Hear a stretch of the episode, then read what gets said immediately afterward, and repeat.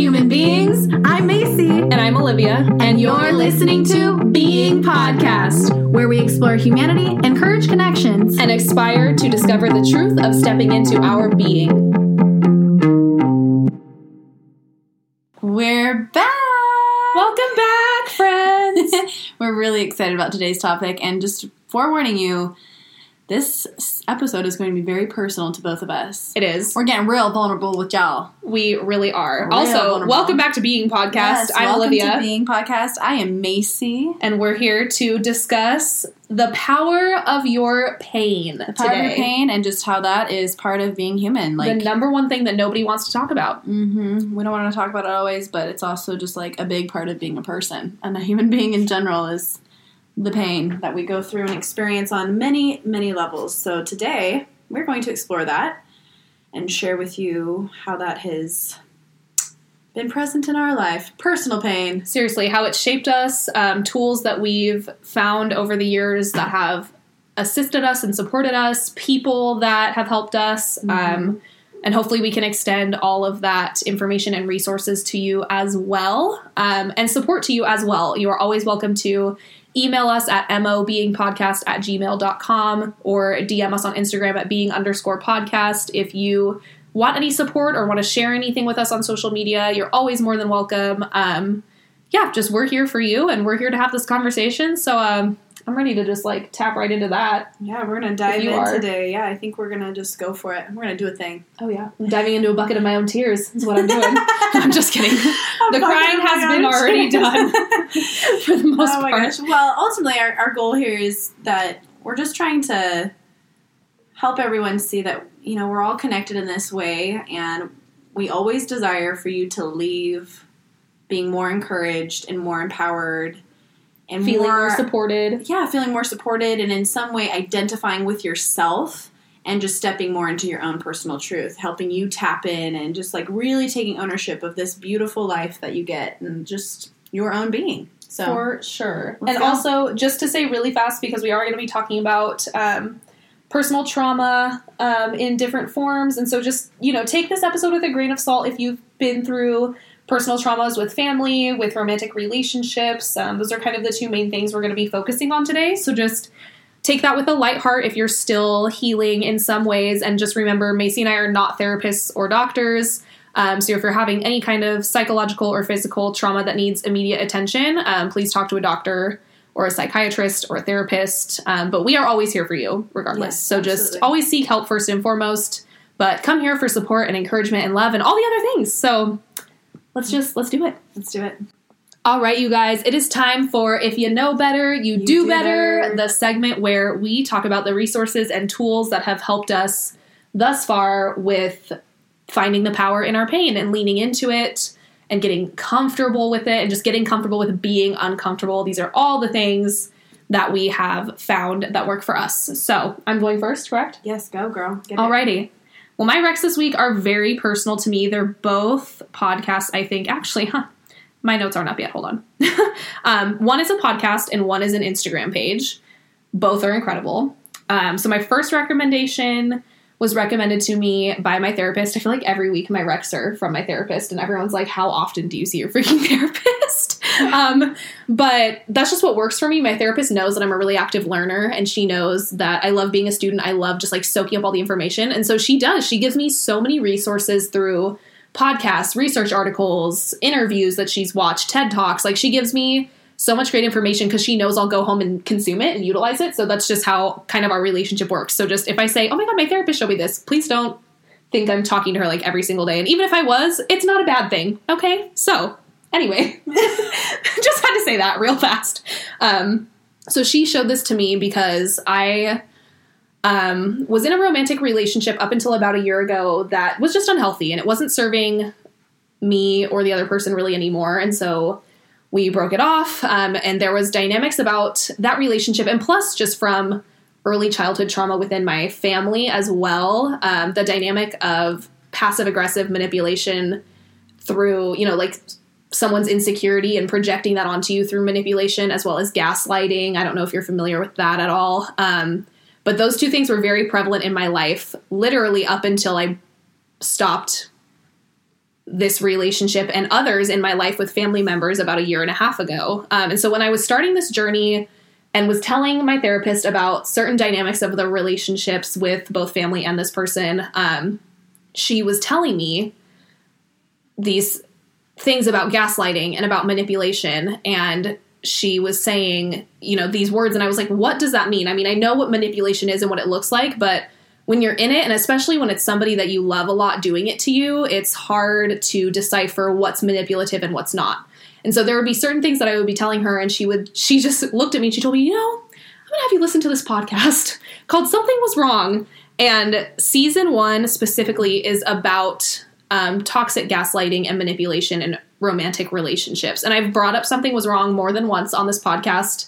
Um, all four seasons are absolutely incredible. Tiffany Reese, in general, she seems like an amazing woman. I've never met her, but everything she does, all the content that she creates is incredible and so educational, um, and very supportive and positive. And so Something Was Wrong, season one specifically, um, it's about a woman out of Sacramento that was in a relationship that was very unhealthy, and just her side of what she went through, what she learned, and how she identified gaslighting and manipulative behaviors. Um, through different books that she had read, through her friendship with Tiffany and their other friend, Alyssa. She emphasized how the support from her friends were so important during this time that they broke up. Um, so I just wanted to recommend this to anybody that if you're in a relationship where um, just things aren't feeling right, or you're not, there's just this gut feeling of something, something seems wrong here. Like something, it sounds so funny saying like Something Was Wrong is the title, but really that's that feeling of like, okay, something's wrong and I don't know where to go from here. Um, that podcast was so informative. And I know, did you listen, you listened to season one too, right? Mm-hmm. What, do you have any thoughts on it or? Oh, it's very, very empowering and it's very insightful. Mm-hmm. Um, if you are in what you would f- consider an unhealthy relationship, or in any way, you're like, I am being actually drained by this relationship. I would, yeah, I would give it a listen. I, I do think it's a, a pretty big extreme. Like, well, she dealt with a lot. The yeah. woman, um, Sarah, that was in the story, or her story that was about, it is a very extreme situation compared to like what I say I would have dealt with, um, personally, but there were aspects about my relationship that were extremely similar. Absolutely. Um, and there's just gaslighting and manipulation because of just different ways of behavior. They look so different. Mm-hmm. And gaslighting is really like a newer term that we're realizing. Um, and it's a newer form of manipulation that psychology is finding.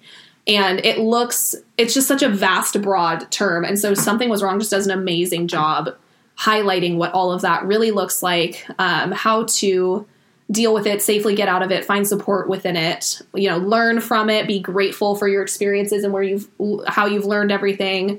Um, it's just a really well done podcast. Tiffany Reese is incredible. Jeez. Sarah is incredible. They both sound like wonderful women. I would love to meet them because yes. we're like all local and I just fangirl over them. They did an incredible job. Um, so Something Was Wrong. There's four seasons. Every single one of them is fantastic. The first three seasons though, focus solely on toxic relationships, um, toxic, toxic manipulation and gaslighting. And that's the first three seasons. And then the fourth season right now is actually about a cult, which is, oh my God, it's so good, but in a different way. So if you're looking for relationship help specifically, go for seasons one through three. So mm-hmm. that's rec number one, Something Was Wrong by Tiffany Reese, and it's on Apple Podcasts. It's on pretty much any podcast platform.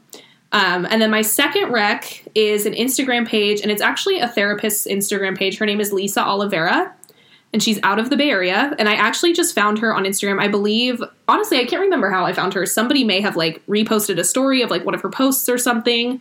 Um, but I honestly feel like this is going to sound lame because it's just like an Instagram page, but it came into my life at the right time. I was going through this breakup and going through other family dynamics, you know, a year and a half ago now. Um, and I stumbled across her Instagram, and she is just full of one affirmations. Like she is just so affirming.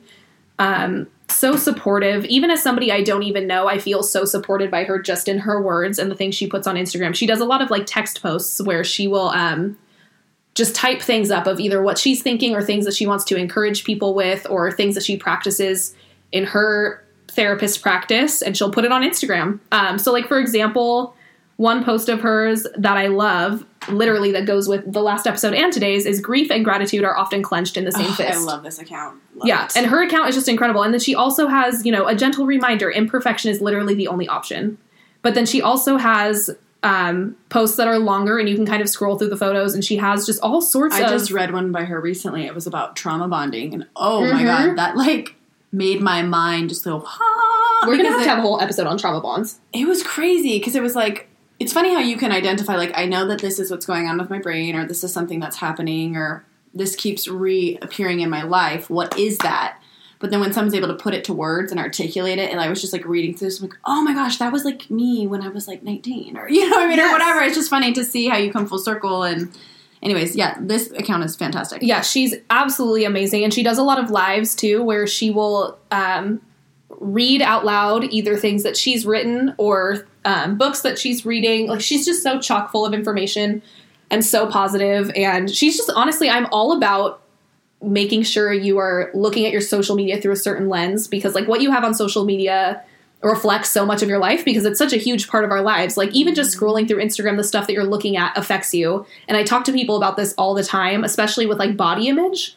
Um, who you follow on Instagram could reflect how you feel about your brain and your body and the people around you. Like, it could either make you feel great or feel like shit, to be honest. Absolutely. And so I tell literally every single person I know, I put her on my stories almost every day. Like, she just has great content. So I put her on my stories all the time. If you follow me on Instagram, Um, we put her on Being podcast stories sometimes too. She is just, oh my God, she's so amazing. Can I, I have a mantra for that? Just yes. based off what you said, garbage in, garbage out. Like yeah. if you're consuming garbage for your mind and for your, your psyche, then you're literally going to be putting garbage back out into exactly. the world. And so it's like, you, you really do have to be that intentional and mindful of like what you're feeding your brain, what you're feeding your eyes, what you're feeding your thoughts, what's fueling you, what's encouraging you, what's investing back into you, but also you have power over that. So the yeah. way you... what you choose to see and focus on. Like, I thank you for saying that. Oh yeah, totally. It's important. Well, and it's so easy to, to, um, get sucked up and just follow whatever, because like things that go viral are mainly entertainment based. Like wellness is not,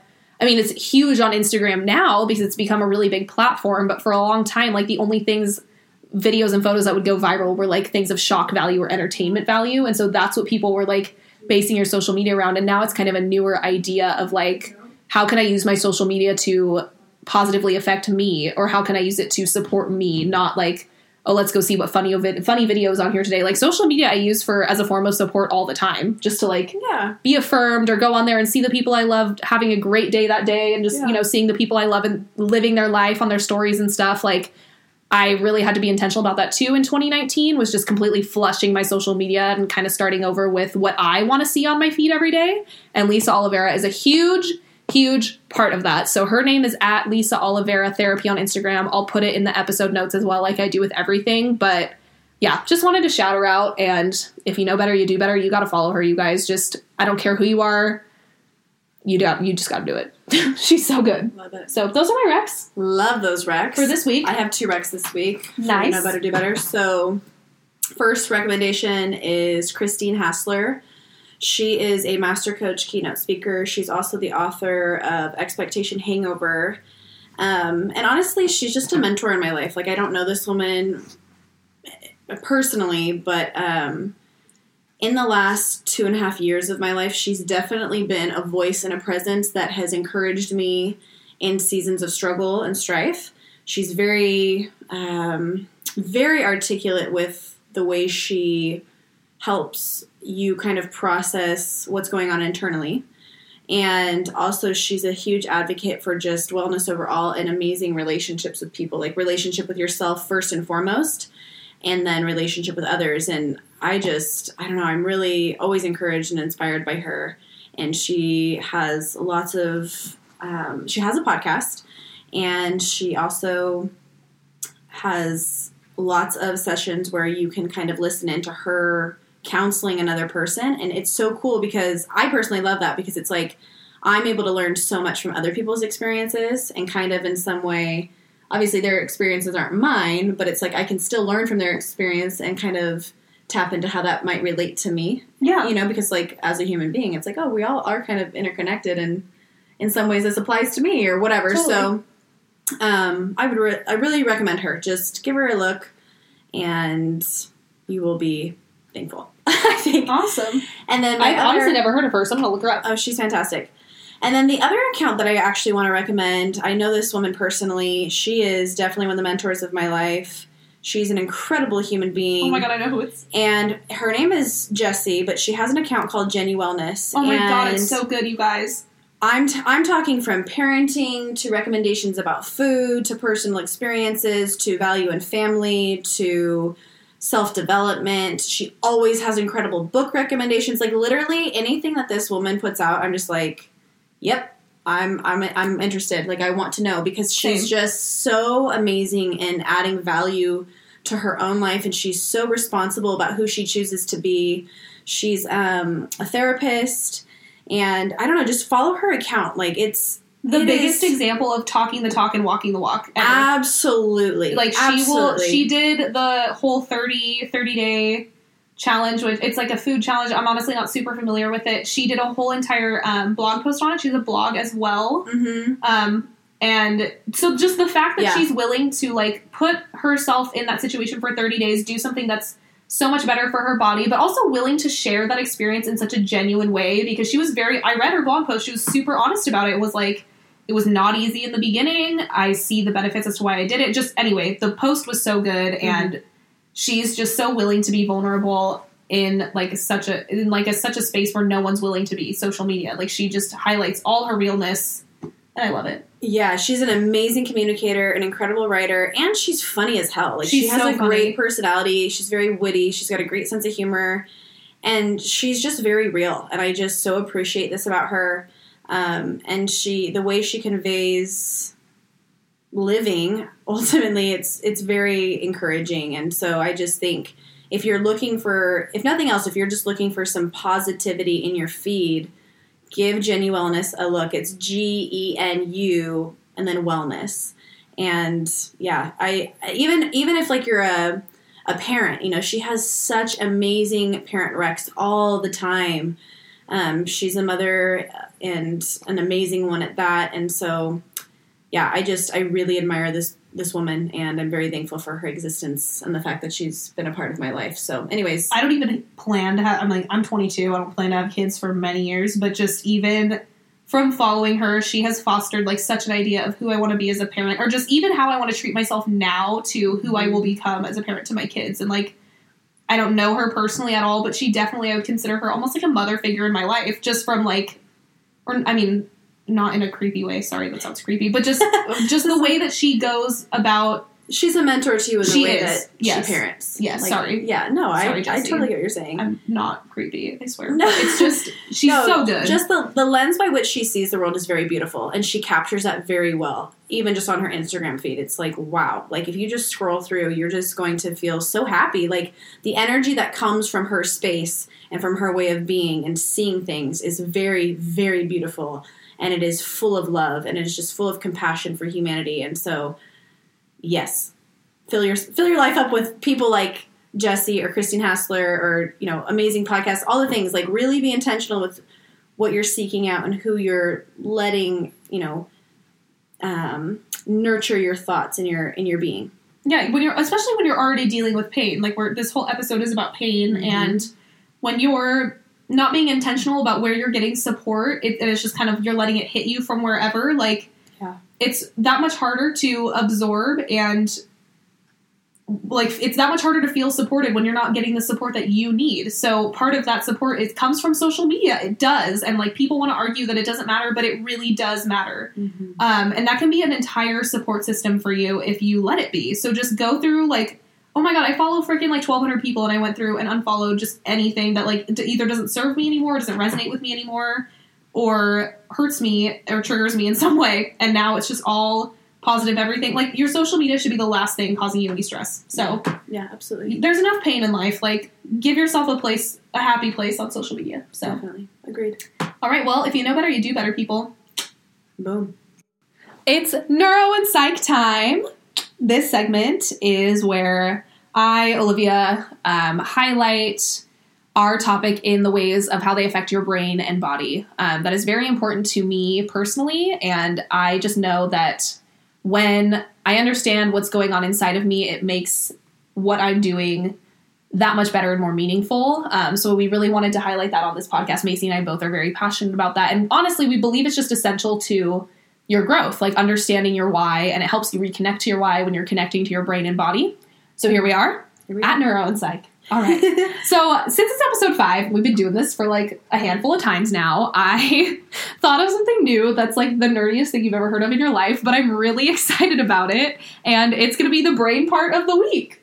Yes. Because the brain is so amazing, complex, and incredible. And there's so many things that nobody knows about the brain, even not even the most well-versed. And so I just thought, you know what, why not spread a little education and fun into our lives and show us a brain part every week. So that's what I'm doing. And the brain part will consist to each week's topic. So this week, since we're talking about pain and trauma, um, both physically and emotionally, I wanted to highlight the periaqueductal gray, which I had never heard of until my research for this week's episode. Um, I mean, I'm a neuropsych student and intern and work in neuropsychology all the time, and I have been for two years now. Um, but so I know I have a very basic understanding of the brain, but I'm not in any way saying I'm an expert. I'm a freaking undergrad. I only know so much. So it was just really exciting for me to learn about a new part of the brain that I had never worked with or heard of. And the periaqueductal gray integrates aversive emotional experiences and represents an important site responding to life-threatening situations such as hypoxia, cardiac pain, or predator threats. Um, and so I just thought that part was very interesting. Um, I actually read an article that talked about the periaqueductal gray in response to um, emotional trauma. And so I just wanted to highlight that part of the brain this week because I, I thought that. It was cool. And it has a really cool name. Like periaqueductal is a cool word. Learning is power. Right? Just learn something new every day. So there's my brain part for you guys. Um, And then for my Neuro and Psych segment, I am going to be highlighting two different articles. Both will be linked in the episode notes. Um, to be honest, off the top of my head, I cannot remember where I found both of these, but I have the links. It's all going to be referenced, um, so you will find all your information there. But the first article that I wanted to highlight is actually an article about P T S D, um, and it was... They had done a few studies on the lasting effects of P T S D and just emotional trauma as a whole in relation to how it becomes P T S D. Um, but the way that they wrote the article in the beginning, it highlighted just brain areas that work with emotional trauma as well as regular brain function, just function and development throughout the lifespan. And so I wanted to highlight this just kind of as a precursor. Um, it's a little lengthy, so just hold on, guys. And I know I talk fast. So I'm going to try and talk slowly because I need to be aware of that. So um, it says here, brain areas implicated in the stress response include the amygdala, hippocampus, and prefrontal cortex. Um, the amygdala and the hippocampus are in the temporal lobe, in case either of you needed like an idea of where that is. Um, the amygdala works with like fight, flight, and fear response. Um, and it says here, traumatic stress can be associated with lasting changes in these brain areas. Traumatic stress is associated with increased cortisol and norepinephrine responses to subsequent stressors. Antidepressants have effects on the hippocampus that counteract the effects of stress. Findings from animal studies have been extended to patients with post-traumatic stress disorder, or P T S D, showing smaller hippocampal and anterior cingulate volumes, increased amygdala function, which is the increased fight, flight, or freeze response, and decreased medial prefrontal anterior cingulate function. In addition, patients with P T S D show increased cortisol and norepinephrine responses to stress. Treatments that are efficacious for P T S D show a promotion of neurogenesis in animal studies, as well as promotion of memory and increased hippocampal volume in P T S D. So this is the part I really wanted to highlight. Traumatic stressors, such as early trauma, can lead to post-traumatic stress disorder, which affects about eight percent of Americans at some time in their lives. Um, People are most familiar with P T S D in relation to veterans after mm-hmm. coming back from war.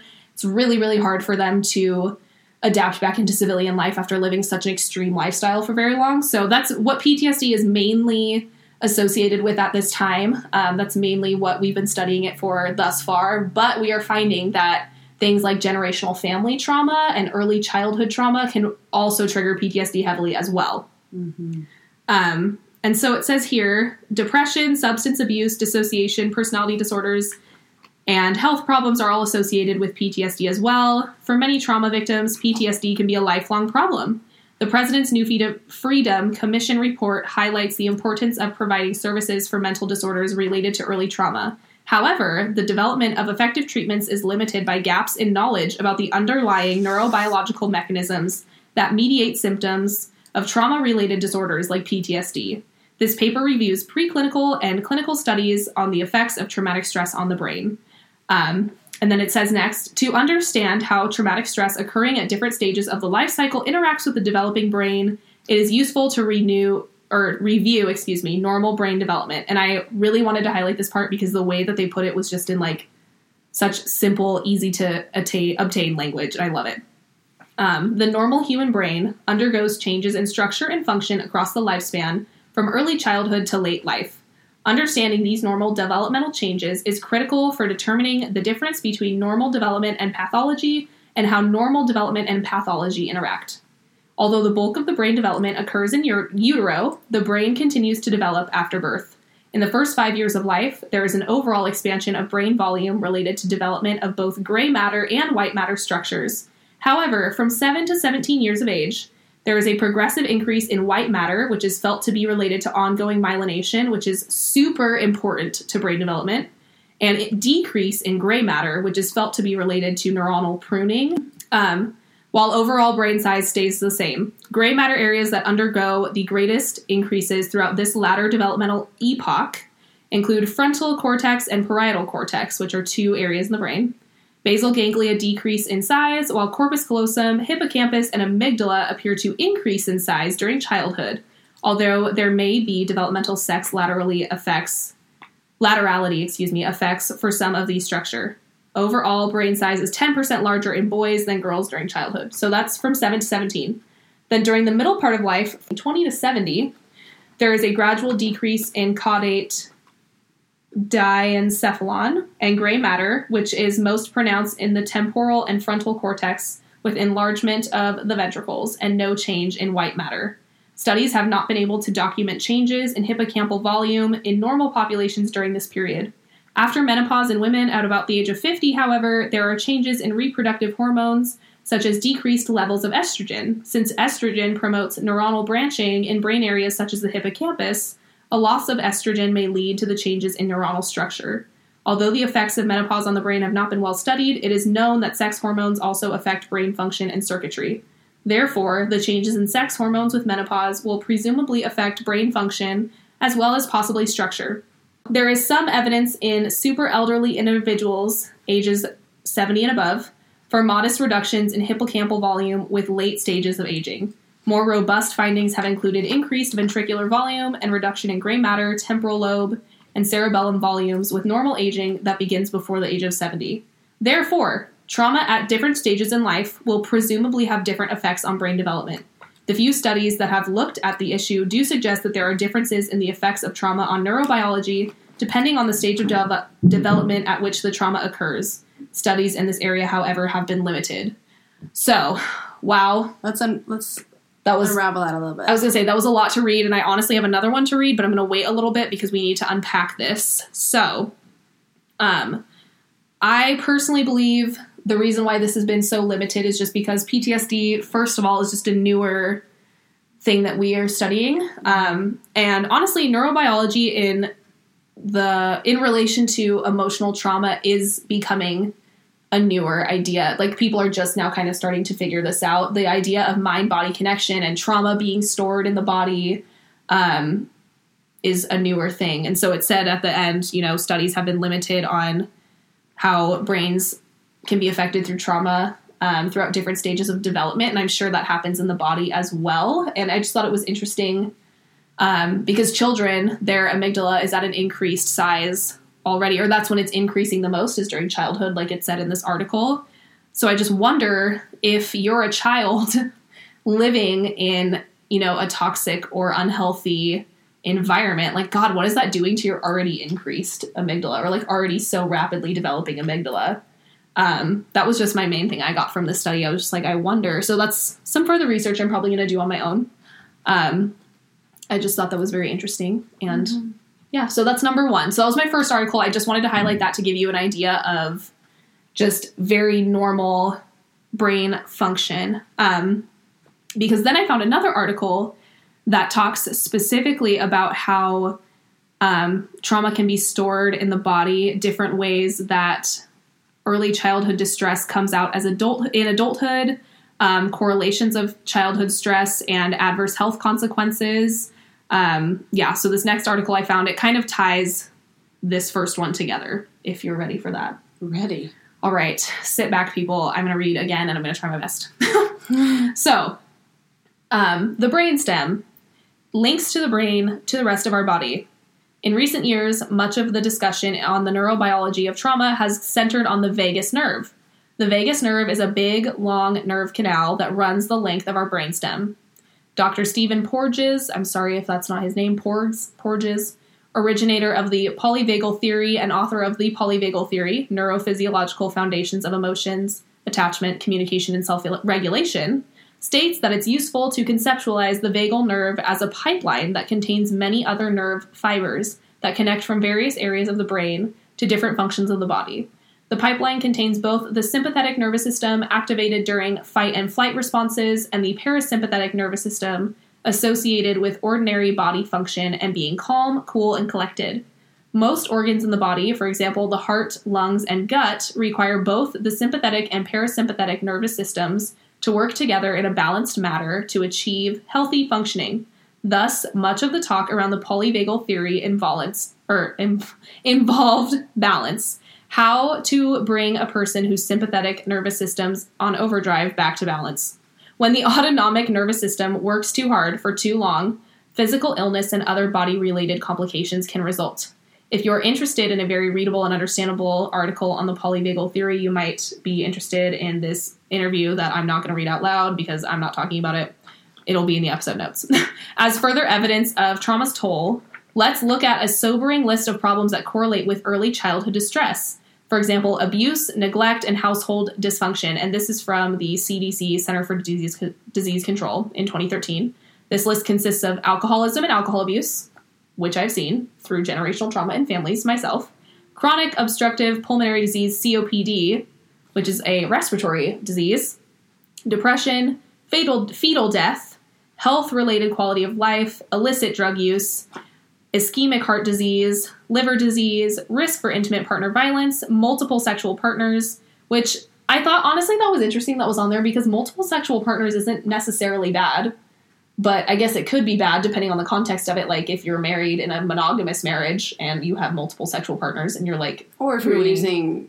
Well, it can also be very painful in the sense that if you're not identifying with yourself sexually and you're kind of trying to find that validation through others, that That's, can be a very yeah, painful process. That can be very painful and dangerous. People could just be giving themselves to a multitude of people without realizing what's going on in the brain when you're doing that ultimately. Yeah. And if you're not taking in an understanding of like what your value is behind that process and why that's you're true. Doing it, good point. Then it could leave you feeling kind of like an empty shell. And yeah. that's very painful, like for totally. Some people, I'm sure. Yeah, no, for sure. I just thought that was interesting that they just put multiple sexual partners because, like, that doesn't necessarily mean a bad thing. I don't no, know. No, no, no. Anyway. Not, not judging anyone that no. chooses that. That's But I mean, that's hey, just that's... what's on this list, so I'm reading it. Yeah. Um, and then as well as sexually transmitted diseases, smoking, suicide attempts, unintended pregnancies, early initiation of smoking, early initiation of sexual activity, and adolescent pregnancy.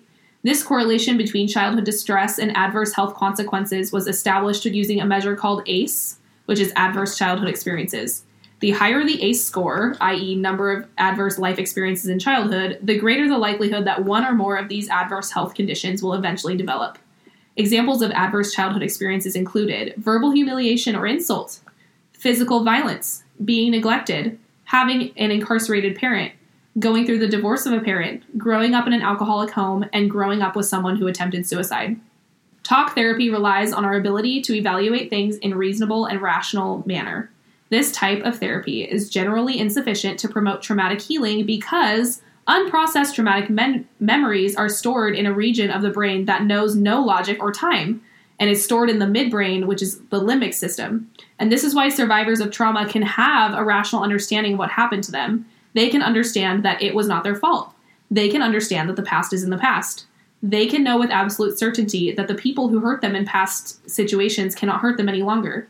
Nonetheless, all this knowledge and information is rather useless if the traumatic memories remain stored outside of the neocortex. You can reason with yourself all you want, but the body is still crying out for help. I deal with this personally every single day. And I just had to put that out there really fast because I go to talk therapy. I absolutely love talk therapy, but part of my talk therapy is my therapist. I have to go home, and my therapist knows that I either have to go to a walk, go for a walk, or go to the gym and work out whatever I just talked about because I have the functional neurologic disorder that I've talked about. Also, in the listen past. to episode three, Move, Make It a Movement. That like was episode two. Episode two, just kidding, episode two.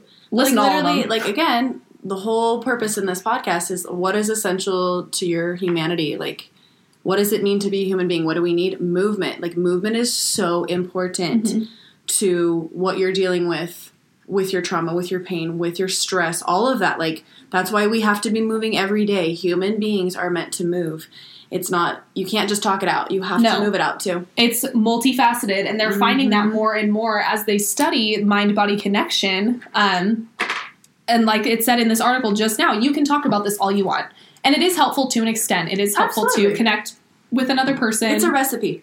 It is. And yeah, exactly. It's a recipe. There's more than one thing in order for it to actually help.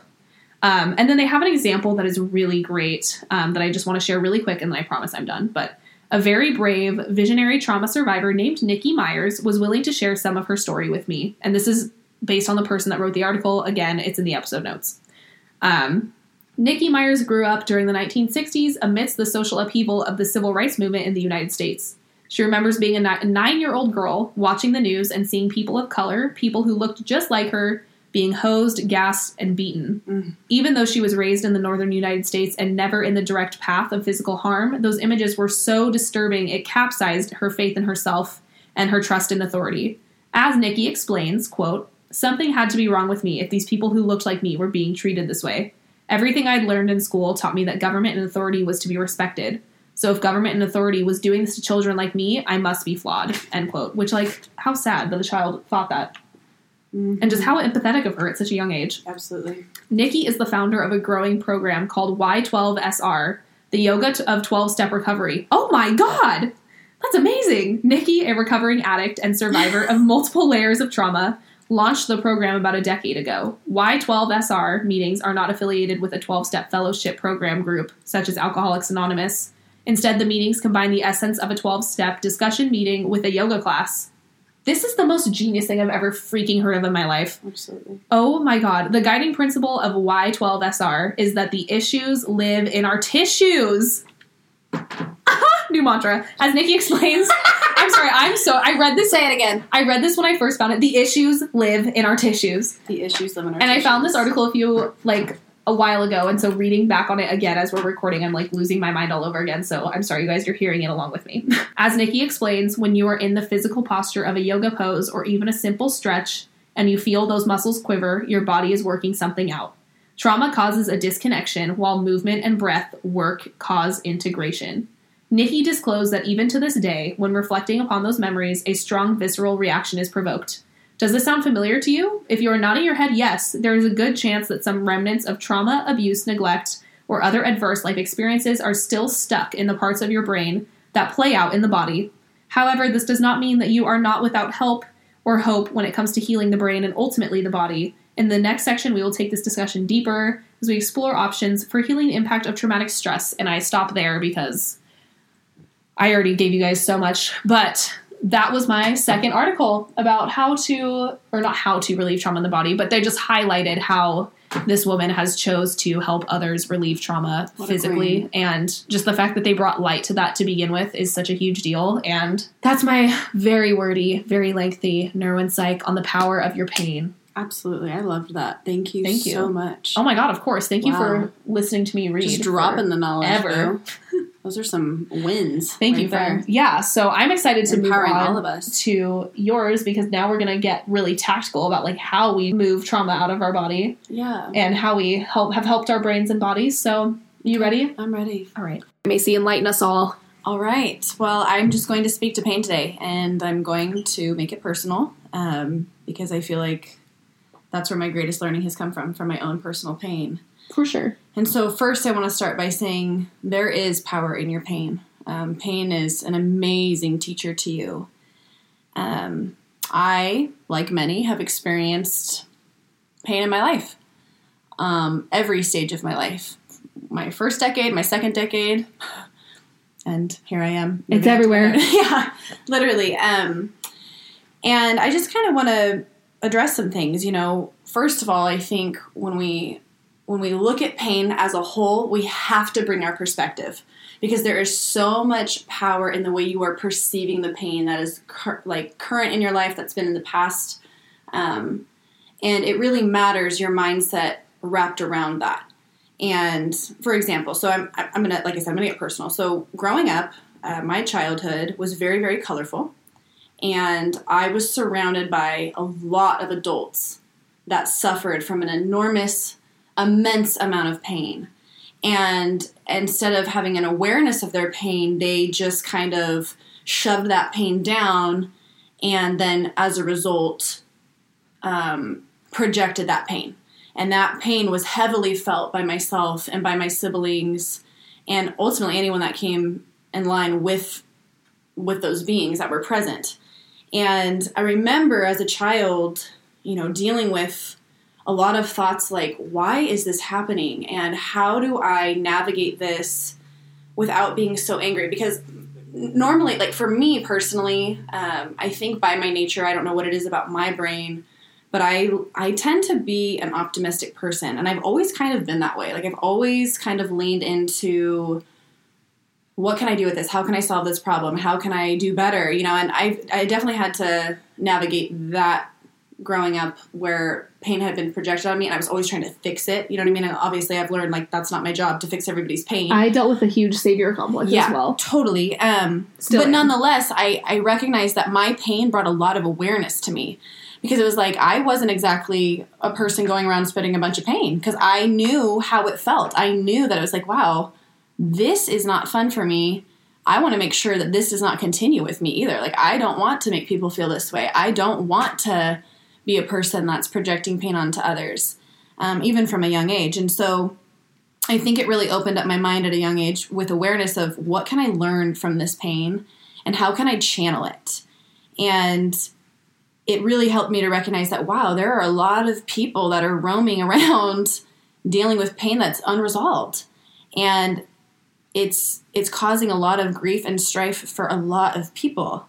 And then, you know, I got older and I got married. Um, I'm no longer married, but I had my own amount of pain. And then I married someone who also had a lot of pain. And I think when I was, at the time, I was very young when I got married. I was twenty-two. My partner was twenty.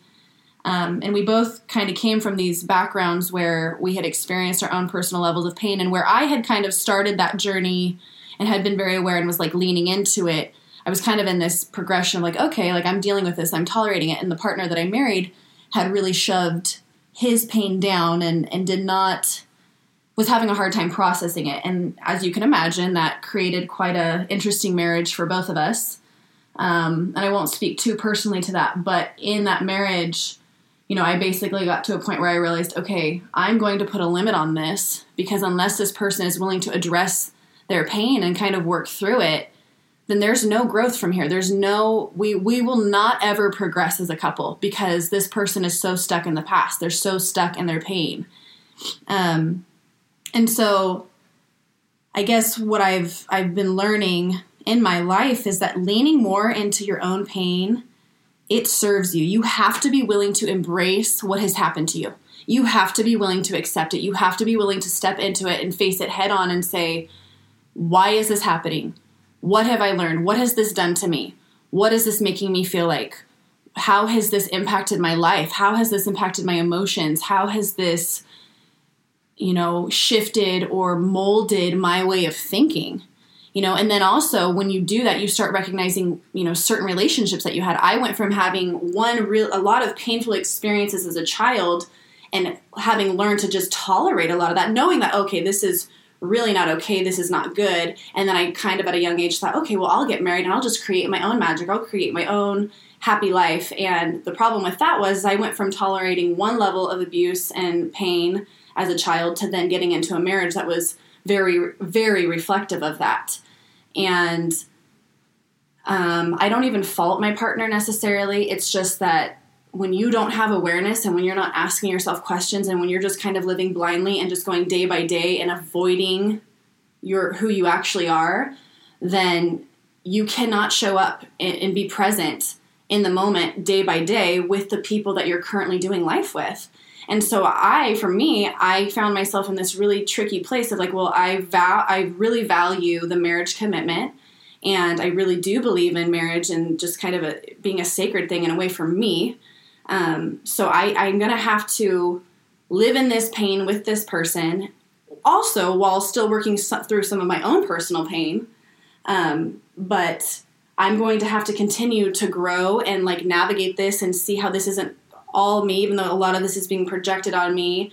And I'm also going to have to put a marker on this. Like I can only tolerate this for so long before I'm going to have to put an end to it. And so that obviously happened and things transpired and my partner and I, we went our separate ways and I wish this person all the best.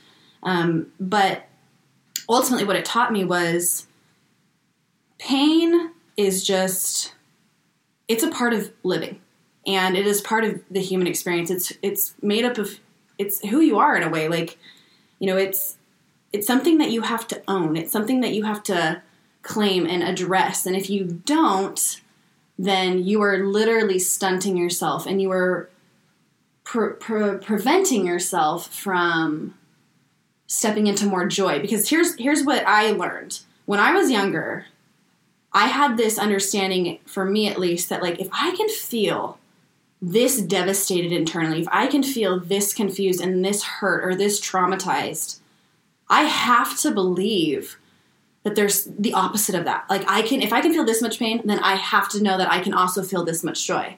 If I can feel this much suffering, then I can also feel this much comfort. If I can feel this much disgust, then I should also be able to feel this much pleasure, let's say, or, or whatever, however you want to craft that in your own mind and make it personal to you. Um, but I started really tapping into that. And from a young age, I started recognizing like, no, I'm going to fight for my life. I am going to lean into this pain and I'm going to figure out how to mastercraft it, if you will. And I guess that's really what I bring to you today is, is this message of your pain is, is real and it looks different for everyone, but absorbing the pain allows you to foster love and awareness. Oh my God, say it again. When you absorb your pain, you are then able to own it and claim it. And then as a result, you can foster love and awareness from that. Woo! Yes. Sorry, I just, I'm on a roll. Like, I'm on fire. This is so good. Keep going. You're doing your thing. Amazing. Um, even, like, in the physical sense, right? So, like, a couple years ago, I got a little overzealous. And I thought I was a ballerina. And I was, like, doing this little leap. I was at Roseville High School. Oh, my God, this is hilarious. Um, go Tigers. I was with one of my dear friends, Kalani, and we were just literally warming up thirty minutes in, and Miss Macy here does, like, this little dive on the hardwood floor, and I literally, like, crunch my foot. Like, she was crunched. Crunched. Like, the bitch was crunched. Crunched real good. And, uh... literally was like, oh, shoot, I just, yeah, I just broke my foot. And, you know, obviously my friend and I are kind of giggling and laughing, and I was in a good, a good fair amount of pain. Um, and even in that moment, it was like, okay, I can be devastated by this. Now I don't get to necessarily dance for a couple weeks. And, oh, my gosh, I'm a first grade teacher, so how the hell am I going to do this with a broken foot? You know, I've got all these littles running around me all the time, and I'm, my job requires that I'm constantly moving and up on my feet. And I had the potential to be like, oh, I'm in pain and be a victim of it and just like, oh, this sucks. But instead, I chose to lean in, and I just saw it as an opportunity. Okay, what can I learn from this pain? Okay, I've got this giant-ass cast on my foot, and so now I can hop. Now I can crawl. Now I can, instead of dancing on two feet, I'm going to just dance on one foot. And I got really good at that, and I learned some new things about my core strength, and the right side of my body became very, very strong in new ways. Um And it was all in my perception. It was, you know, in that moment where I could have been devastated and disappointed and a victim of my broken foot and angry with myself for the physical pain that I was experiencing that ultimately I caused with myself. I had to instead combat that with a new way of thinking. And I had to see how my pain could actually be a teacher and how my pain could actually serve me in my life and my being.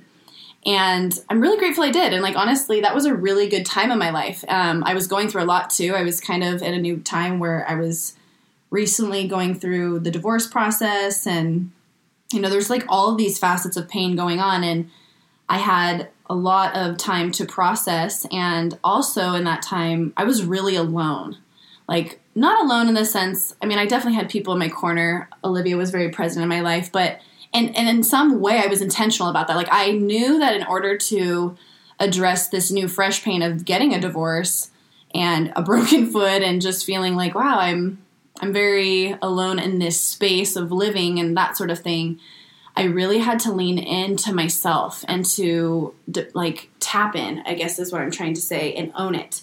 And I'm so glad I did. I think that sometimes when we're going through something or when we're going through a painful process of life, we want to surround ourselves with noise. We want to surround ourselves with different beings and a lot of physical presence. And I would argue that no, like you need to be intentional with being alone in your pain and, and working through it. And some of the ways that I did that obviously were with movement. I've always been a mover and an advocate for processing what you're going through with movement.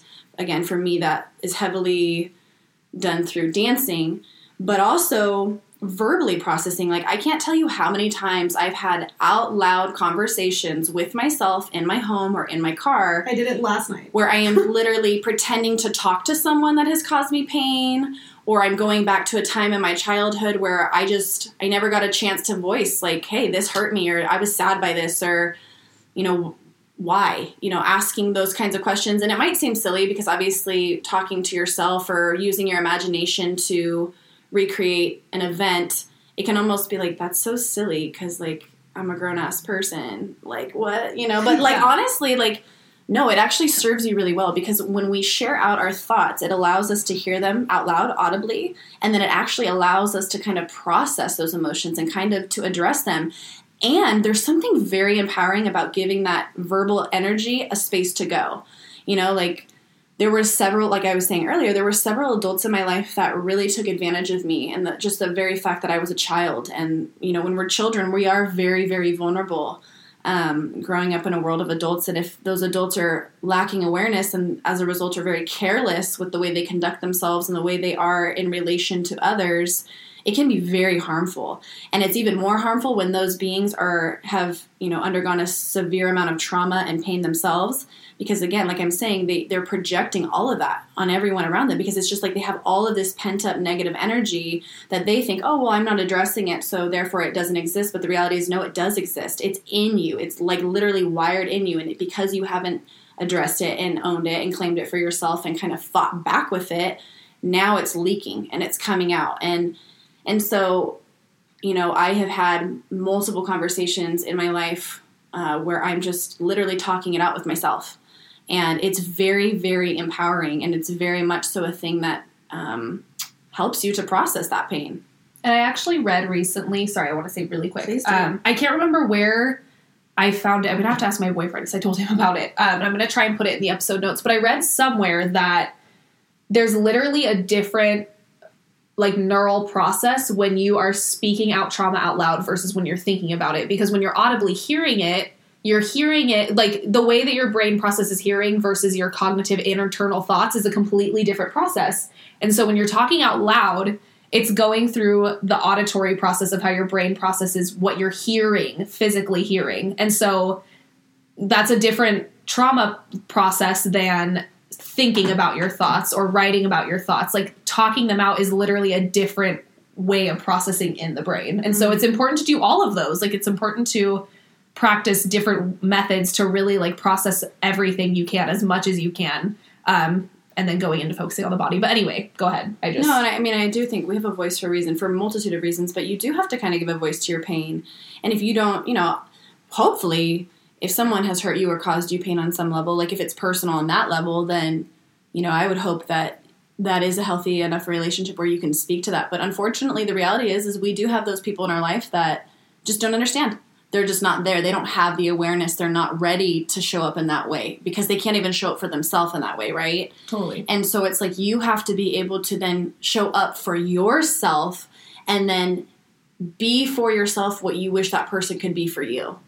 You know, it's like we we place all these expectations on others. And it, I mean, it happens. It's natural. It's, yeah, it is. It's very natural. But the reality is, is at the end of the day, it's your responsibility. It's my responsibility, right? Like, I have to be the one to speak to it. I have to be the one to give that pain a voice. And if, if it's not in a safe space with that person that's maybe hurt me, then I just have to somehow figure it out. Like, I still have to work through that pain, because if my value is love, then I don't want to cause pain to other people. And because I can have empathy and I know what that feels like to be in pain or to have been through trauma, why, why, why, why would I ever want to put that back out in the world and put that on another person? I don't. I know what that feels like. I've been there.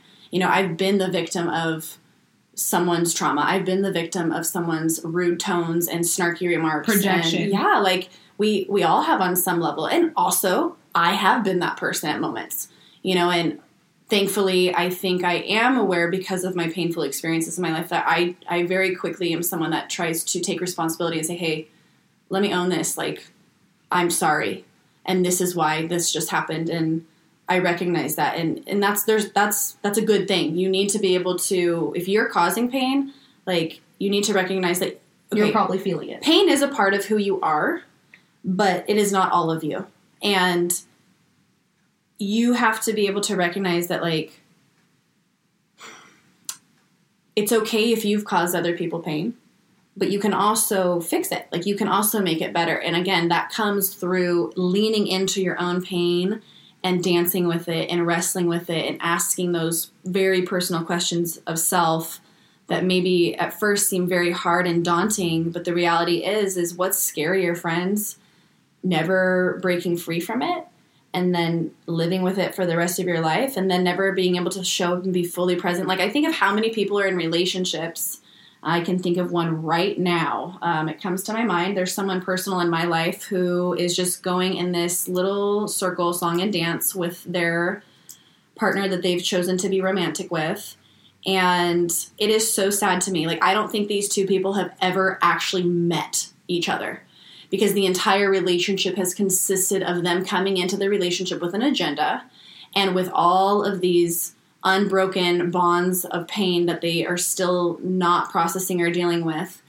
And then they're expecting the other person to fix them and to fill those voids and to, like, show up for them in the ways that they want to be happy and, you know, feel away, I guess you could say. And then instead of actually, like, showing up for each other and seeing who they really are, they're kind of like, oh, are you like this past person? Are you this past relationship? Because they've never actually shown up for themselves and just own it for themselves, that, like, actually, I'm going to be this for myself first, and I'm going to work through this first, and then it'll allow me to foster what I actually want with love and awareness. Yeah, bring my best self to the table. Absolutely. You know, your pain is actually a gift. It really is a teacher. You know, we look at the past, like, even with my my first graders, you know, we're currently on a unit right now that's called past, future, and present, or past, present, and future, excuse me, and we've recently been talking about, you know, different wars that have taken place, uh, Revolutionary War, Civil War, these kinds of things. And, you know, why is it that we go back and we, we look at the past and, and, it, and there was a lot of pain in the past with American history, right? And when we look back and we address it and we face it, it allows us to go moving forward into the future with that awareness to then not recreate that kind of pain. Um, and obviously, well, in America, there's all kinds of things that go on. But but I guess the point is, is your pain can empower you. It doesn't have to be so scary. I mean, it's just, again, like, if you can experience pain on the grandest of levels, then you can also experience the opposite. But you have to fight for that. You have to be willing to say, you know, what does this mean? Um, if I am avoiding it, why? Like, what's the, what's the worst thing? Like, what's the worst thing that can happen? How can I lean into this, and how can I actually learn from it, and how can I kind of step out of it? You know, if, if it's a person that's causing you pain, well, then maybe it's as simple as you cut off that relationship. Mm-hmm. Um, if it's you're making really bad lifestyle choices and you have really unhealthy habits, then maybe the person that's causing you the greatest pain is yourself. And maybe that's a hard pill to swallow. But guess what? Take your power back and then start being who you want to be. Like, start taking care of yourself and showing up for yourself in the ways that you want to, so that you're not inflicting pain, pain on yourself. And I think sometimes that's the hardest one, right? Is like when it's us, when we're the greatest source of our pain. Um, you know, what conversations do you need to have with yourself and others to address some of this pain? And what do you need to be doing on a daily basis to kind of sort through that and work through it? And another thing that I kind of want to speak to as well is, because of the enormous amounts of um, experiences that have brought me pain in my life, you know, you do also have to get to a point where you realize, I don't have to revisit this anymore. Like, there is such a thing as revisiting your trauma over and over again, and it almost like reinduces that trauma. And so it's like, work through your pain and then move on. And it can be as simple as that. Like, you don't have to keep giving yourself back to that pain, because unfortunately, like, if you do, then it is hurting your brain. It is hurting your body. And there's so many other things that you can be giving your mind and your energy to. Like, you're not, you're not special in the sense that you're the only one suffering. I would argue that every single human being on this planet right now, in one way or another, is suffering from something. And it doesn't have to be something huge. It doesn't have to be something grand. It could be something very small. And you might be like, oh, well, they don't suffer nearly as much as me. It's like, well, no, maybe not in this moment, but also, like, that's not your call. Yeah, who are you to say that? It's not about you. Like, all you literally have to worry about is yourself. You. You are responsible for your own pain. And even if it's been inflicted on you. Like, I, here's the thing. I had every reason in my life to grow up and become a monster on some level. And to be mean and to excuse behavior and to act away. And I could not do that. I just couldn't. What, did you want to say something really quick? I was going to say, I mean, for sure, finish your thought. I just have a personal example that I wanted to speak to. But no, share your personal example, please. Um, no, I just wanted to share because I actually literally just went through this last night. Um, when you were speaking to projecting past... Re- I'm speaking to romantic relationships specifically, but this could happen with friendships, family members. It could happen with any relationship in your life. Um, but I just wanted to speak to projecting past relationships onto your current partner and how you can be doing that day in and day out without even realizing that you're doing it, just simply because you haven't processed the pain from the past relationship. Um, mm-hmm. Like I spoke to before, I was in a relationship up until a year and a half ago that was just not healthy, not serving me. Um, there was some gaslighting and manipulation involved at times. It was just, it was a huge teacher to me, and I'm so, so grateful for that relationship, um, because it got me to go to therapy about not only that relationship, but trauma throughout my whole life. Um, but part of this has been navigating my relationship with my current boyfriend, who is absolutely incredible. I love him so much. Kev, if you're listening, you're the best and I love you. Mm-hmm. Um, and, but a lot of our relationship, honestly, like one of the biggest things we've had to navigate through our relationship is me not projecting my past shit onto him. Because I, even though I absolutely love self-development and personal growth and I'm always actively working on it, like, Macy and I still fuck up all the time. And oh, yeah. I fucked up yesterday. Like, throughout the entirety of our relationship, him and I have been together for almost a year now. And honestly, I was not expecting us to come together so soon after I was in this last relationship. After my last relationship, I really wanted to take time for myself and um, not actively pursue another relationship. But Kevin and I were friends for years before we ever dated. Like, it was just, it happened all very naturally, and we're very close to begin with. And so it just all kind of naturally happened. I wasn't expecting it. And so he has really had to come with me on this journey of navigating how this past relationship has affected me. And so I just wanted to speak to your, it's going to happen. Like, you're not perfect. And through leaning into your pain, you're going to make some mistakes. And like I have, there's definitely been times where I've kind of argued with Kevin or gotten upset with him because of me honestly projecting things about my past relationship onto him, or I have expectations of him from my past relationship that are not Kevin at all. But because I went through it before, like, just, I'm thinking of confrontation, like wanting to have an argue or talk about something with Kevin. I'm scared sometimes that, like, oh my God, it's going to turn into an argument, because with my last boyfriend, anytime I had to talk about something and had needs, it did turn into an argument about how I wasn't doing enough for him, or I wasn't paying enough attention to him or giving him what he wanted. And my needs ultimately didn't matter for a long time. And so now that I'm with somebody where my needs do matter to them very much, and he's very, very loving and supportive, he wants to be there for me, but it's hard for me to even present what I need because I didn't know how to do that before. And so for a long time, Um, I was literally projecting onto Kevin, like, well, I can't talk to you about things when it's, he never said that. He has never once ever made me feel like I can't talk to him about things. He is the most open and honest human being besides Macy that I've ever met in my life. But because I was still so scared from something that happened in the past, I was completely affecting our relationship in a negative way. And I wasn't even meaning to, like, I didn't even realize what I was doing until last night. I literally, I had had some anxiety about some stuff for a while, and I just drove around and I spoke to myself out loud.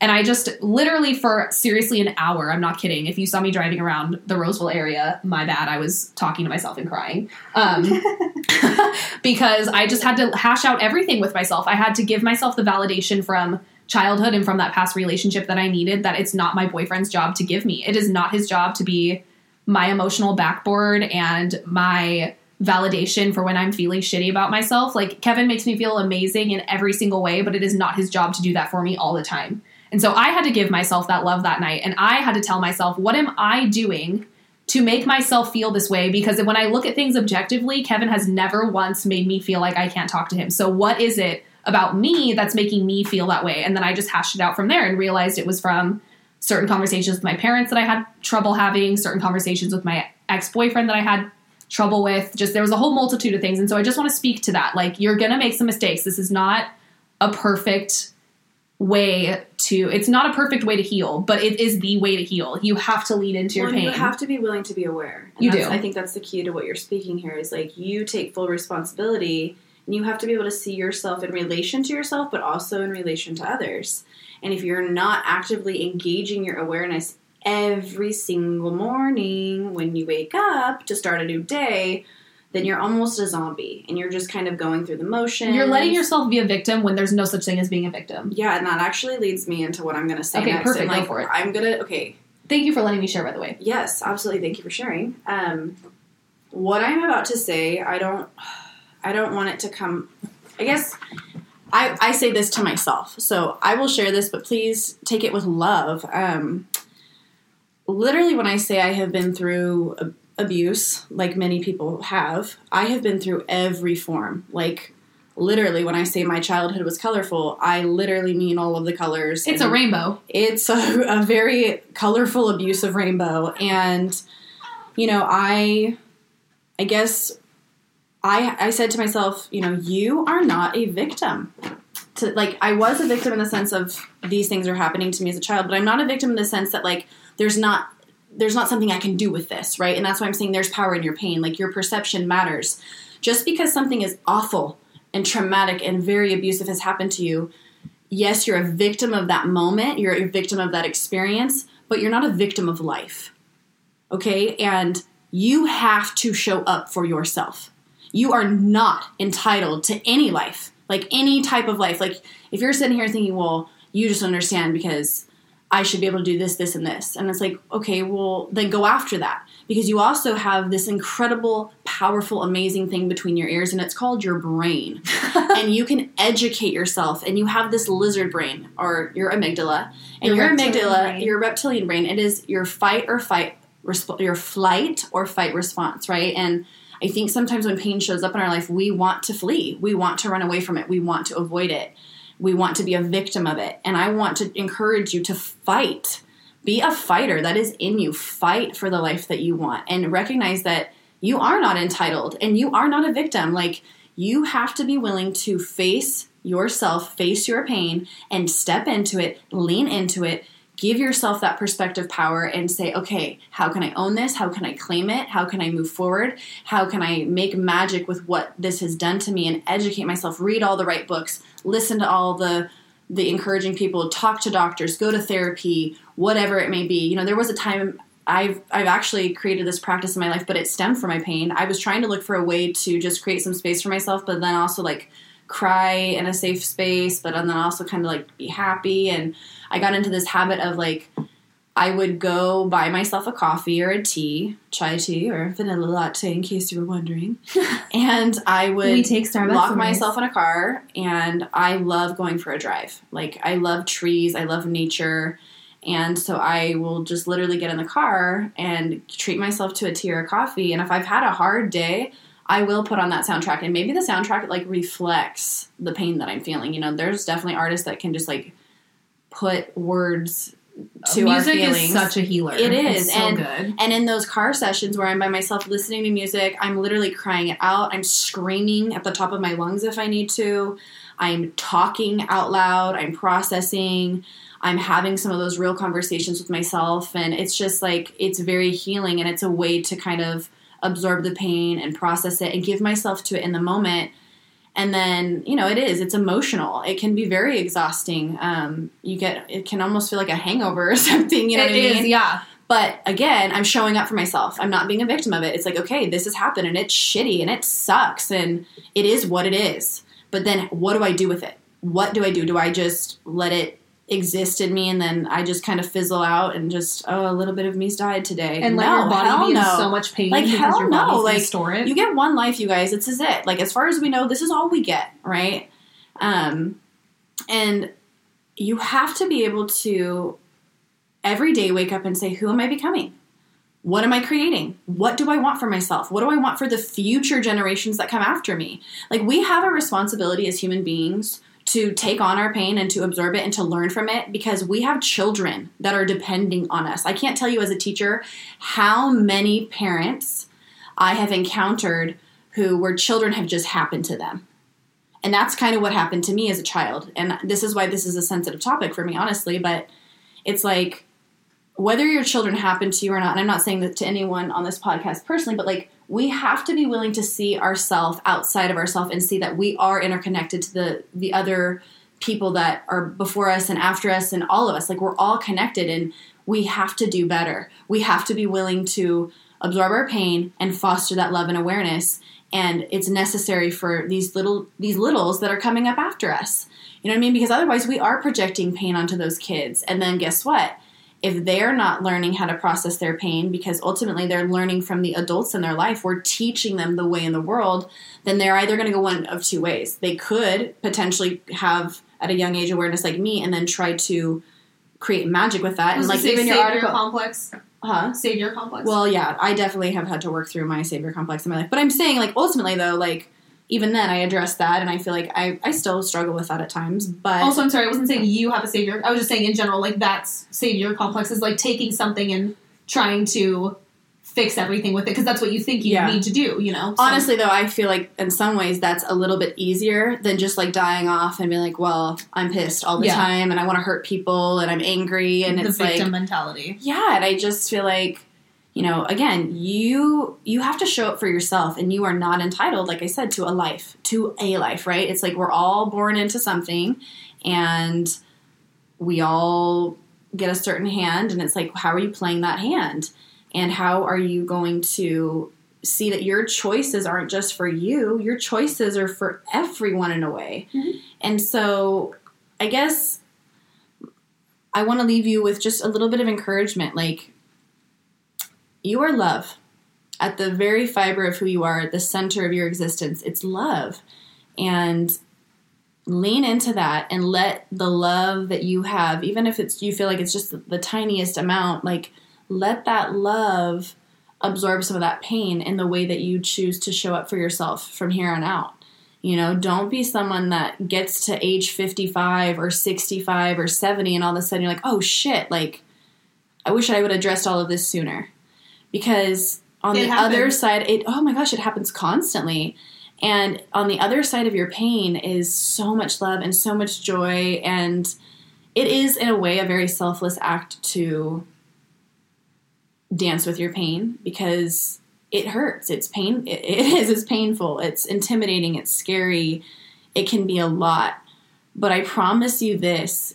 You know, there will be ebbs and flows and seasons of pain in your life, of trauma or whatever it may be, but that's just part of the human experience, my friends. You're not special in that. You know, everyone's everyone's going through that. And so you have to learn how to have a healthy relationship with your pain.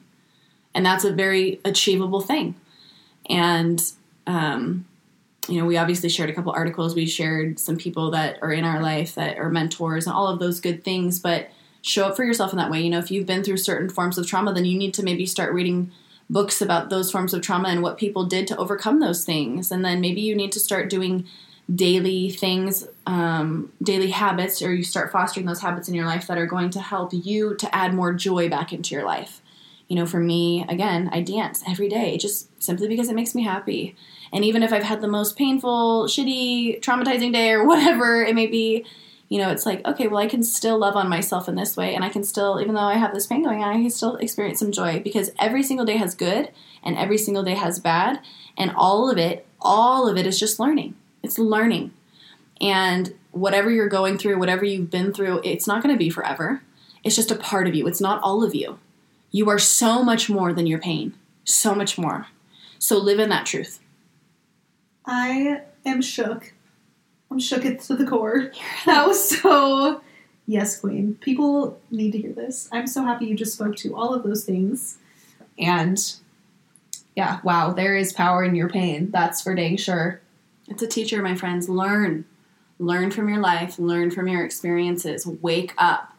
Open your mind. Expand your thinking. Stop being afraid. Yeah, you don't, it's, well, it's okay to be afraid. It is, sorry. But don't get stunted in your fear. Yeah, you know, like, you can act from two places. Act from your fear, act from your love. Please act from your love, because there's so much more for you there. There's growth there. There's happiness there. There's great joy. There's rich experiences. There's learning. It outweighs all the fear that you feel initially. Yeah, and the hardest part is that first step, right? But you can do it. You can do it. And learn to be happy with you. Like, if you can show up for yourself and be content with who you are, then it makes the pain less painful. Yeah. Yeah. Um, and just adaptable. Like, yeah. You can, I don't know, you're just so much more able to adapt to whatever's going on in your life when you have this lens of, like, what is my pain teaching me? Mm-hmm.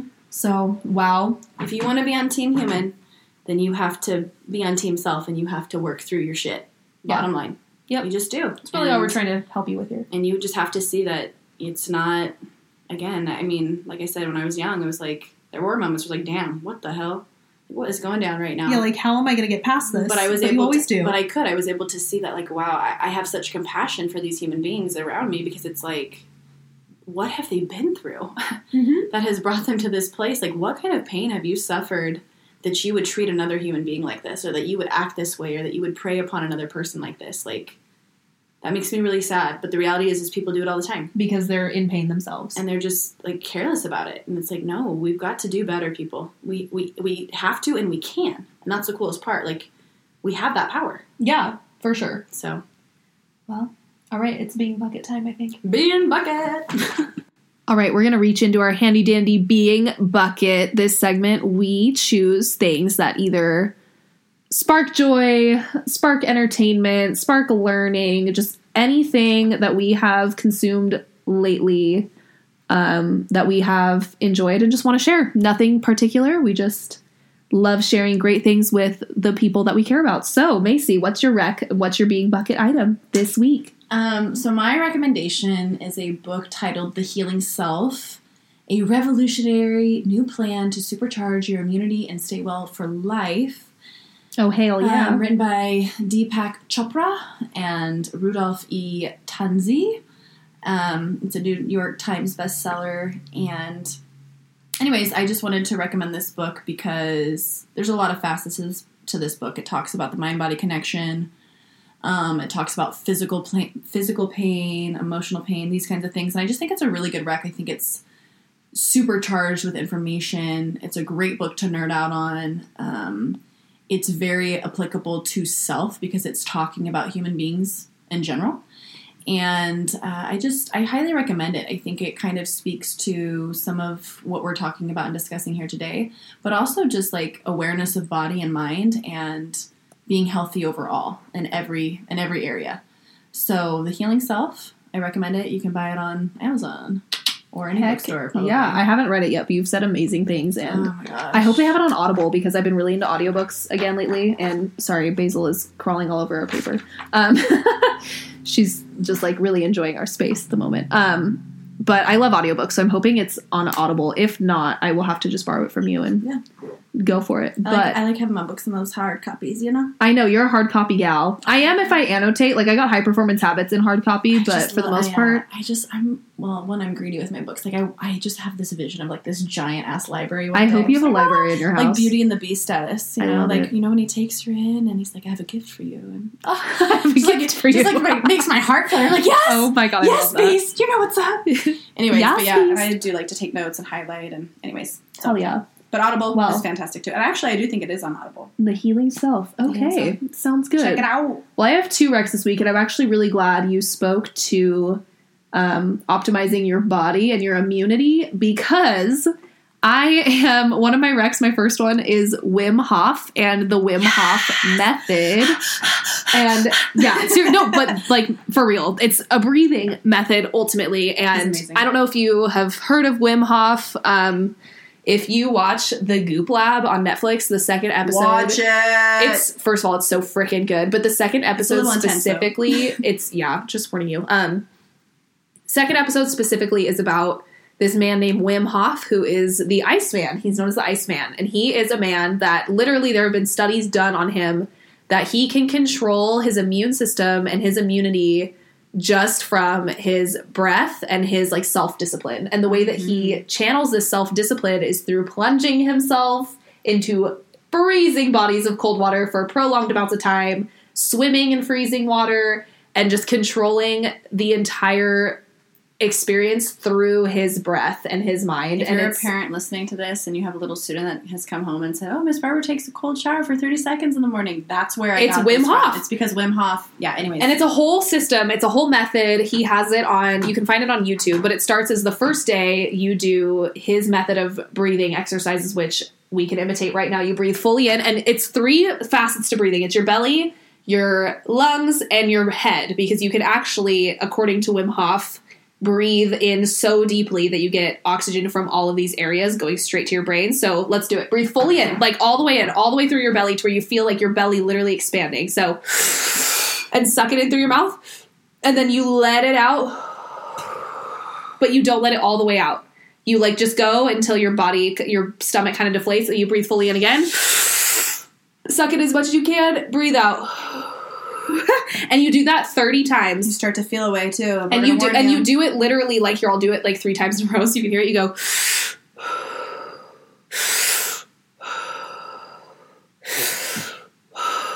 so it sounds like that, and you do it thirty times, and then and you're literally gonna feel like you're going unconscious. Your hands will start tingling. It is supposed to. Wim Hof's whole thing is it promotes a panic response from your body because you're telling yourself to breathe in ways that you're almost. It's almost like hyperventilating, but deeply enough to where you're not going to pass out because you're breathing fully, but you're breathing in a way that your body is like, why are we breathing at this rate? I'm just laying down. And like you do, your hands and feet start, if you've ever had like a full blown panic attack where your whole body starts tingling and your ribs like are almost like they feel like jolty. Like, I don't know, you'll understand when you do three rounds of this breathing because you do it three times and you do it thirty times, three times. And then, so you do that the first day. Then the second day you do those three rounds of breathing, and then you take a cold shower for like thirty to forty-five seconds, and you just slowly increase yourself because you want to get yourself acclimated to the cold. And the whole point of the cold is when your body is in extreme temperatures, it promotes panic in the brain. And so his whole thing is if you can control your mind in these extreme conditions, you can pretty much do anything. And he has proven that time and time again, where he literally was injected with some sort of sickness or infection. I can't remember what strain of like the flu or something that he was injected into himself by a doctor. And he did it with a study of like twenty or so other people. And there were people that did the Wim Hof method, and those people did not get sick. And every single person that didn't do the Wim Hof method after being injected showed symptoms and got sick and within just, a few days. It just gives, the, it really is a testament to that, the power of the mind-body connection. And when you connect those two worlds and the power of your breath, obviously your breath is your body, right? Your breath is in your body. Your mind is in your head. Um, and it is. It, there is so much power in your mind. There is so much power in your breath. Um, and I, yeah, that study was unbelievable. And so after a couple, one to three days of doing a cold shower, then you are supposed to completely plunge yourself in some body of cold water, like very, very cold water. Uh, for example, I have a pool in my backyard. It's freaking March now, which Polar is swimming. warm, but not as warm as it should be for me to like enjoy swimming. And so I've been doing Wim Hof for a couple days now, and I'm going to freaking plunge in my pool this week, and I'm going to do it. And I am so excited because when they talked about this on the Goop Lab, the editor of Goop, she did this. They did like a retreat with Wim Hof. They took the Goop staff, and they did a whole retreat with him in Tahoe, and they were in the snow, like doing yoga in the snow to help them get ready for the cold. They were doing cold showers, and then finally they plunged into Lake Tahoe on the last day. And the editor of Goop Lab, she had a full-blown panic disorder before this. Like, she was heavily medicated for anxiety. Um, she would have panic attacks often and very severely, and it was, like, taking huge tolls on her life. And she was saying how in the Wim Hof breathing technique on the first day, she literally, like, her body went into panic mode. But because she was intentionally breathing like that, she was able, even though her body was having the full-on somatic response of panic, in her mind, she was so calm. And she was like, that was the first time I had ever felt that physically and not completely mentally freaked the F out. And she said she did the whole Wim Hof retreat with them, and she does the breathing every single morning, which I'm going to start doing because he recommends you do it in the morning before you eat breakfast, like first thing when you wake up. And she does it every single morning, and then she's a thirty-second cold shower, and she has not had one panic attack since, for somebody with a full-blown panic disorder. Like, that just amazed me. And for somebody, if you aren't really big on, like, medication for your anxiety, and personally I'm not, just because I have, I've spoke to this before, substance abuse issues with family history, and I just don't want to go down that route if I really don't have to. I'm um, not saying medication's bad, but it's just not for me. So any method like this, I get super, super into. Um, because it's just another, like, somatic healing way of helping with anxiety. And so I really wanted to highlight that because, one, he talks a lot about power of pain. Like, you're literally intentionally putting yourself in a panicked situation, but you're able to control with your mind, like, how it's all going. And so I just, he's incredible to me, and that's my being bucket item. And please watch his YouTube videos, try his breathing exercises just once, and tell us what you think. Like, fantastic. I really want to hear fantastic what people think, because it's like nothing I've ever done before. I did it this morning in my bed, and I was just like, oh my God, but you feel so good after. You feel amazing. So that's my being bucket. I just had one, like you. Perfect. So other than that, that's, that is the power in your pain, people. We hope that you leave this today feeling inspired in some way to lean into your pain and the discomfort of it, and come to us if you have questions, because we are actively doing this every day. The pain never stops. Life never stops. And so having the tools you need to be able to adapt and, you know, help your pain and help yourself through your pain, because yeah. it's your job. Like, again, you are responsible for that. Yeah. And it's just, it, pain is a part of who you are, or it's part of being human, but it's not all that you are. No. There are so many other facets to your humanity. So choose to give more of your time and energy to all of those other things, but you can only do that if you embrace all that you are, your whole being. And in order to do that, you have to also embrace your pain. Yeah. Choose your narrative. And if you don't like the narrative you're currently in, then reframe that narrative and go from there. We uh, we appreciate you. Thank you for being on this journey with us. We really, really do. And if you loved this episode, like we hope you do, please leave us a five-star review on Apple Podcasts. Leave us comments on Apple Podcasts and SoundCloud. Leave us comments on Instagram. We just love to hear from you. And I'm really excited to hear the feedback from this episode because, quite frankly, this isn't talked about often in the podcast space, I don't think. Mm-hmm. Um, and I just, I really want to encourage connection with this episode. I really want to hear how people um adopt all that we've just if expressed. I can say one last thing. I did share kind of a, a lot of personal things, just as far as like I was sharing my colorful childhood and things, and I want to say that in addressing my pain and facing it, it allowed me to become healthier and to really own who I want to become and who I'm trying to become as I continue, because like I don't think we've ever completely arrived. Like, we are always a work in progress. But also from that, those some of those relationships that caused me so much pain as a child, um, today stand much stronger and much healthier. Because, that's a really good point. You know what I mean? Like, I hope everyone knows that, like, not all toxic be, relationships end in being cut off. Yeah, like, there was a lot of healing that came from that, and also me being willing to face it and address it myself and not really be a victim of it. It kind of brought light to some of those people. Like, oh shit, like, I didn't even realize. And so I'm just grateful. I'm grateful for the way pain can be not just a teacher to myself, but a teacher to so many others when love is invested. You know, if your heart is reconciliation and peace and to learn and to grow, I really believe good always comes from that. And not everyone will respond well, right? No. Like, if someone it's has inevitable. Pain, but the ones that do, it makes it all worth it. Yep. So, well, we love you. We hope that you were inspired and encouraged and are excited about where to go from here. Um, and yeah, we will see you next time. And just thank you so much for being here and listening. And we'd love to hear from you. So have a great rest of your day. Peeps. Bye. Bye.